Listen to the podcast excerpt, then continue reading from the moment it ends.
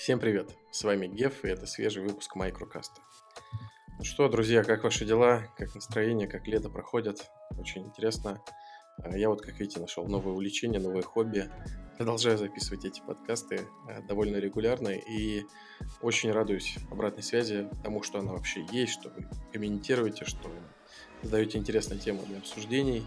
Э, уже есть, э, мне кажется, парочка хороших тем, которые я прорабатываю и в котором собираюсь снять какие-то отдельные выпуски и опубликовать их в ближайшее время. А пока вот продолжаю э, искать вдохновение и находить какие-то темы, на которые мне есть что сказать. А, перед этим хотел рассказать, что думаю о том, как дальше развивать все вот это хобби, которое мне безумно нравится, и есть желание, знаете, делать какой-то еженедельный, может быть, выпуск с обсуждением ключевых новостей недели в формате стрима, может быть, в формате ролика, и куда-то это публиковать. Вот, в любом случае, хочется делать еще больше контента, больше интересного контента. Надеюсь, что вам все это нравится. И прежде чем я перейду к основной теме выпуска, хотел просто поделиться тем, чем что сейчас смотрю, что играю. Во-первых, э, поставил себе Jagged Alliance 3 и собираюсь скоро в него окунуться. Наслышан от друзей, и все абсолютно в восторге, поэтому обязательно нужно оценить самостоятельно. И пытаюсь смотреть вот э, Ведьмака третий сезон. Все-таки заставил себя и досмотрел второй. Оказалось, что конец второго сезона гораздо лучше, чем предыдущие серии. То есть последние две, они весьма хорошие. Я рад, что их посмотрел. И вот пока пытаюсь смотреть третий, уже первую серию посмотрел, пока что она Первая серия мне, по крайней мере, понравилась, и пока я не понимаю, почему. Ну, то есть, после второго сезона, первая серия третьего сезона не кажется каким-то провалом или... Ощущение, что стало хуже пока. Но в любом случае, смотрю дальше, поделюсь в ближайшее время. А пока я хотел с вами, на самом деле, обсудить а, такую большую историю, которая уже тянется много месяцев, как попытка Microsoft купить Activision. Как вы знаете, там уже дело подходит к кульминации. Недавно была большая история с э, победой Activision Blizzard и Microsoft, потому что FTC получила отворот-поворот. Судья вынес решение о том, что не нашел, не нашла а, антиконкурентной борьбы в этом всем, что Microsoft и Activision не получат какое-то особое преимущество, и тем более не получат его в консольном сегменте, которые посчитали, небо... Э, которые посчитали небольшим, что на самом деле правда. А, и ну, по сравнению с мобильным и с ПК-сегментами. И что вообще у Nintendo и Sony гораздо больше эксклюзивов, то есть чья бы корова мычала. А, там FTC уже объявили, что они будут подавать апелляцию, что они будут бороться до конца, но Microsoft тем временем продлили а, сроки а, течение которого продлили срок, в течение которого могут заключить сделку с Activision, там договорились о новых отступных и так далее, и пытаются теперь договориться с британским регулятором.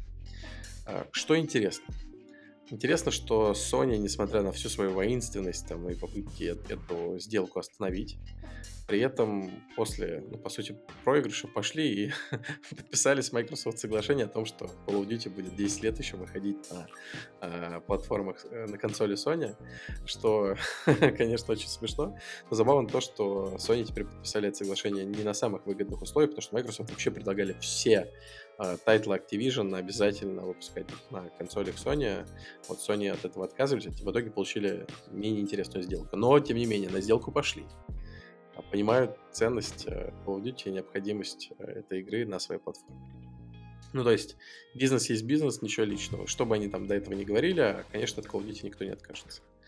А второй интересный момент, вы наверняка об этом слышали, а, во время разбирательств Microsoft говорили о том, что попытки Activision Blizzard выпускать Call of Duty исключительно на платформе Battle.net обернулись оглушительным провалом, что уйдя а, с платформы Steam, которая за годы отсутствия Call of Duty на ней выросла в два раза до 132 миллионов активных пользователей на 2021 год, ну вот, Call of Duty на, на платформе Battle.net была, ну, по сути, flat, да, то есть она, аудитория не росла. И э, недавно, вот буквально сегодня, Blizzard объявила, что Overwatch 2 появится в Steam, и что новые игры компания и какие-то из уже запущенных тоже могут появиться на платформе. Гейб Ньюэлл уже заявил, что это здорово, что для игроков это большой плюс, и ну, это действительно так, потому что Steam, понятно, самый популярный лончер в мире, а, все им пользуются, очень хороший, удобный магазин, и для игроков это действительно круто, и, ну, тут, наверное, мысль простая, что явно э, Valve и Activision Blizzard договорились о каких-то интересных условиях. Я очень сомневаюсь, что Activision Blizzard со своей Call of Duty согласились бы на 30% revenue share. Там наверняка более интересные условия, которые Valve обычно предлагает всем большим паблишерам. Ну и, возможно, какое-то дополнительное промо, потому что ну, это большой франчайз. Я сейчас говорю про Call of Duty, но это и Overwatch, понятно, большой, большая история, и Diablo, и наверняка Valve захочет это подсветить, потому что ей самой это тоже интересно выглядит. А, далее из любопытного Blizzard поделилась а, результатами продаж, и, судя по всему, Diablo 4 это огромный хит, как вы уже наверняка знаете, там больше 10 миллионов человек в нее, в нее поиграло, а, миллионы онлайна, и продажи до сих пор очень хорошие, но из интересного компания явно посмотрела на то, как э, выглядит прогрессия игроков, как быстро они выгребают контент. И, я так полагаю, испугавшись того, что э, они не будут успевать производить достаточное количество контента наперед, э, они решили ослабить прогрессию. Простым способом. Просто ослабив ряд классов. И это, конечно же, вызвало шквал негатива игроков. Игроки недовольны тем, что игра, которая была веселой, фановой, теперь станет такой более гриндовой, более сложной, более хардкорной, и ну, при этом непонятно почему. И ну, посмотрим, как Blizzard будет решать эту проблему, но знаете, тут классическая ситуация, когда людям дали конфету, а потом решили ее забрать, и это всегда вызывает негатив. То есть если бы Blizzard изначально э, релизнули игру с понерфленными классами, э, и потом уже, э, наоборот, чуть-чуть э, бафали или вообще не меняли, я бы такого, такого фидбэка бы не возникло. Вот, и здесь, конечно, вопрос к тому, как это все балансировать, эта штука далеко не самая, а, конечно, простая. А, но на самом деле я хотел поговорить не обо всех этих новостях, хотя они мне тоже очень там, интересны. А, я хотел затронуть такую тему, как будущее Activision Blizzard э, в составе Microsoft, вообще вот этой новой структуры, потому что ну, Activision Blizzard, безусловно, гигантская компания. Вот для примера, они опубликовали квартальный отчет, и только выручка Blizzard за квартал э, превысила миллиард долларов, а общая там их выручка 2,2 миллиарда долларов. Ну, то есть это огромный актив, это большое количество игроков, это много денег, 90 миллионов игроков только в Call of Duty играет. И эм, Microsoft, по сути, ну, игровое направление Microsoft вступает, вступит если все получится в новую эру, с точки зрения там, просто своей значимости, там, размера, выручки и прочих, прочих показателей.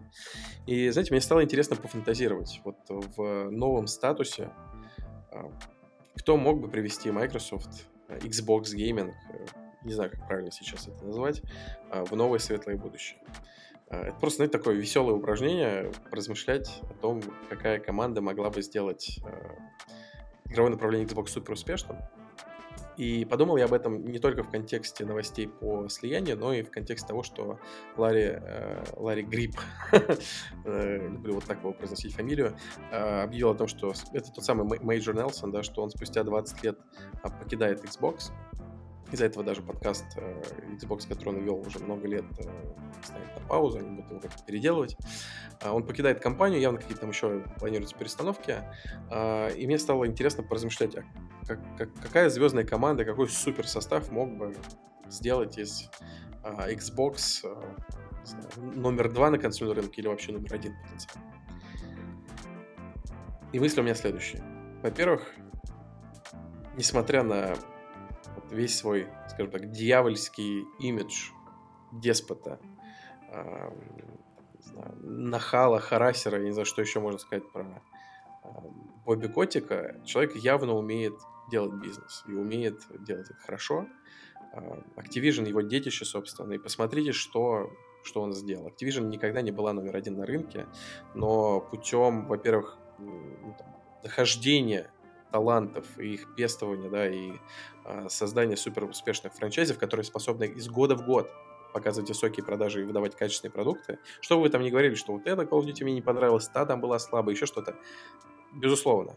Но, тем не менее, постоянство у Call of Duty присутствует. Какие-то части могут быть лучше, какие-то хуже, некоторые успешнее, некоторые там, чуть хуже продаются, но некую планку качества Activision и ее внутренние студии выдерживают.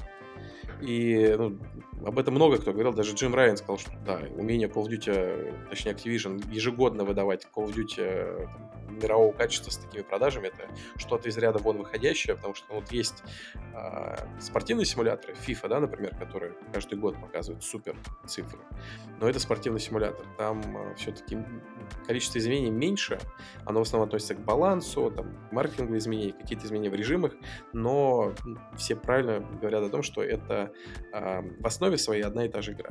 В случае с Call of Duty, безусловно, у тебя формула не меняется, как и в случае с Far Cry, например, некоторыми частями Assassin's Creed.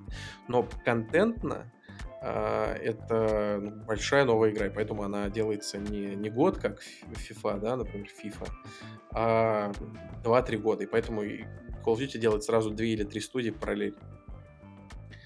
Так вот, Бобби Котик, на мой взгляд, мог бы мог бы как бизнесмен, как человек, который, ну, там, как предприниматель, э, дать, дать хорошую такую, хороший драйв, хороший запал Xbox Gaming и, может быть, проводить даже более дерзкие поглощения, э, принимать более там, дерзкие решения. И точно я думаю, что он вместе с хорошим управленцем мог бы э, наладить дела с продакшн, потому что Xbox как раз есть трудности с тем, чтобы выдавать качественные эксклюзивы и не только ежегодно. У Sony, как вы видите, тоже эта проблема решилась постепенно. То сейчас каждый год у них выходит что-то интересное. То тебе Ghost of Tsushima, то Horizon, вот тебе God of War переделанный, Spider-Man. И у них, ну, может быть, у них, конечно, был супер успешный период э, отрезком лет в 5, но, тем не менее, сейчас Sony в хорошей форме, она держит вот этот pipeline. У них все хорошо с продакшеном. И мне кажется, Бобби Котик мог бы на это тоже повлиять. Теперь, если говорить про вот, собственно, продакшн. Кто мог бы стать, давайте назовем так, главным продюсером а, Xbox Gaming. Тут, конечно, хочется посоветовать Рода Фергюсона. Это человек, который многим, многим уже известен. Он был и в книге Джейсона Шрайера, там, где он рассказывал про сложности разработки Bioshock Infinite, и он сейчас главный продюсер, по сути, а, Diablo, и мне кажется, что он очень позитивно повлиял на развитие серии и на то, как, какой Diablo 4 получилось, и на Diablo Immortal тоже повлиял.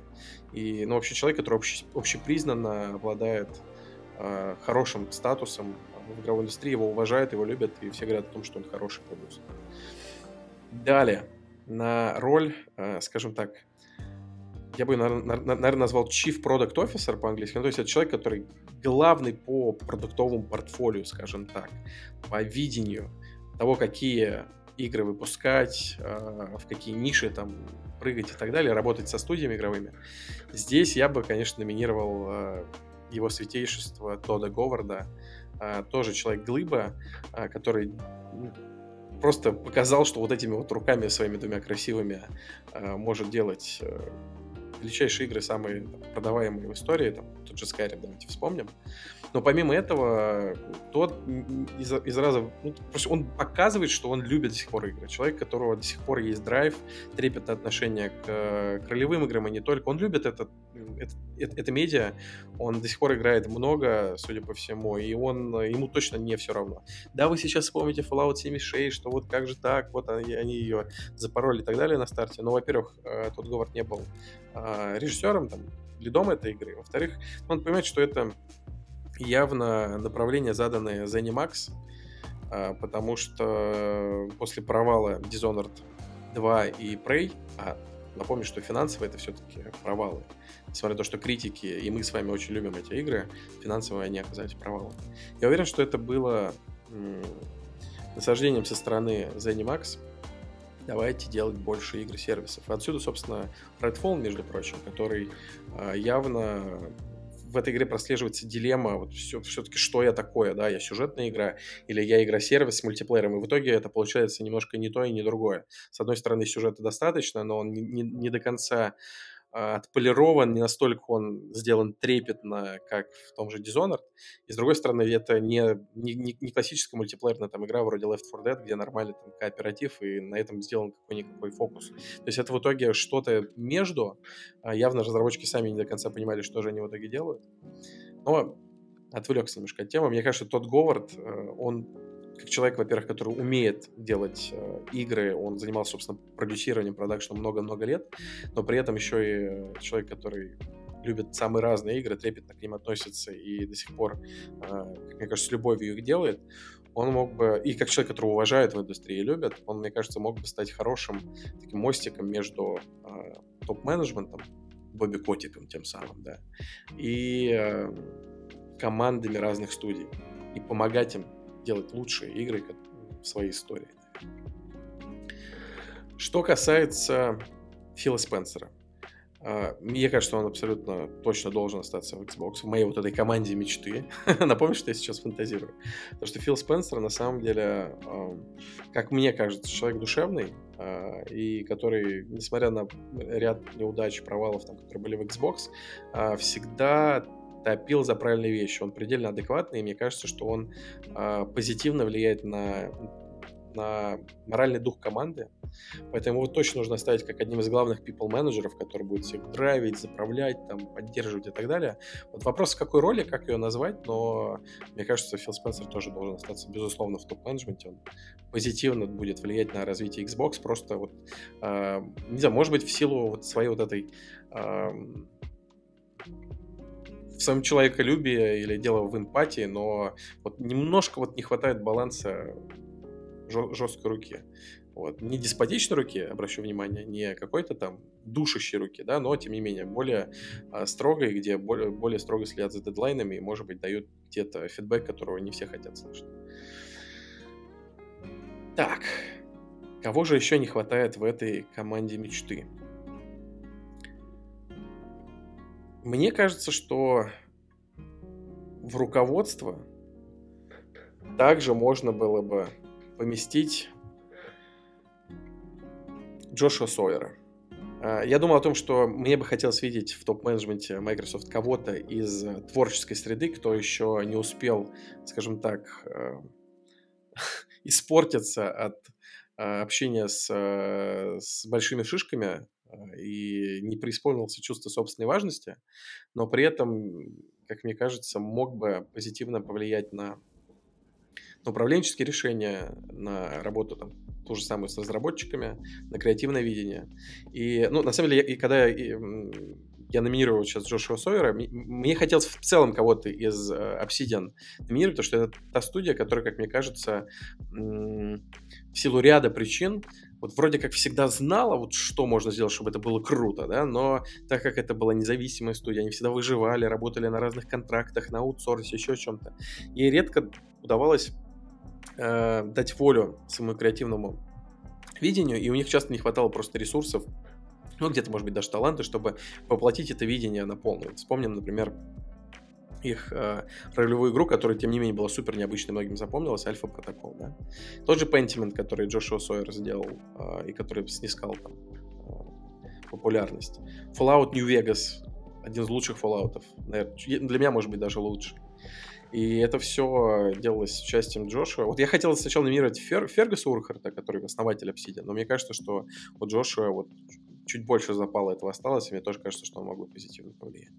Вот обратите внимание, что я не предлагаю людей совсем снаружи, то есть не говорю, давайте Джима Райана посадим, там, Кадзиму, еще кого-то. Нет, я обсуждаю именно э, такие перестановки внутри этой новоявленной структуры, э, где Activision Blizzard будет частью Microsoft. Э, по крайней мере, вот, фантазирую таким образом. Мне интересно, что вы думаете насчет моих фантазий. Может быть, у вас есть свои идеи о том, как могло бы измениться руководство Xbox Gaming с появлением новой крови. Делитесь в комментариях, как всегда буду рад вашим мнениям. Подписывайтесь на подкаст, э, подумайте о том, чтобы поддержать его на Бусти и Патреоне. Напомню, что все э, подписчики получают подкасты сильно раньше. Этот выпуск, например, э, скорее всего, дня через 4, может быть, даже через 5 появится только в открытом доступе. И я точно буду делать эксклюзивный контент для подписчиков. Уже думаю, какой. Но спойлерну сейчас. Я подумал о том, чтобы стримить игры, например, тот же самый Jagged Alliance 3, Fallout 4, еще что-то. А, общаться с подписчиками, отвечать там на вопросы, может быть. И делать э, это только для подписчиков. Во-первых, это будет лампово, нас будет мало. А, я не буду думать о том, как бы там развлекать людей, которые сейчас сидят онлайн, там обязательно. Я просто буду там играть, что-то рассказывать, комментировать. А, и самое главное, я хочу играть в игры, во многом те, которые вы советуете, называете. Например, у меня в Телеграме был пост про так называемые hidden gems, да, игры, которые остались без внимания большой аудитории, в которой вы когда-то играли, но при этом кто-то из ваших знакомых вообще они, об этих играх никогда не слышал. Вот хочу игры, которые вы советовали, там тот же Freedom, Freedom, Freedom Force или Freedom Fighters, Freedom Force, по-моему, попробовать и там другие игры в прямом эфире. Может быть, не в прямом эфире, может быть, в записи. Надеюсь, что вам это понравится. Anyway, уже выпуск затянулся опять, за 20 минут вылез, хотя не хотел, хочу в 15 минут укладываться. Большое спасибо, что слушаете, правда, мне очень приятно, я прям получаю невероятный кайф от этого проекта. С вами был Геф, пока-пока.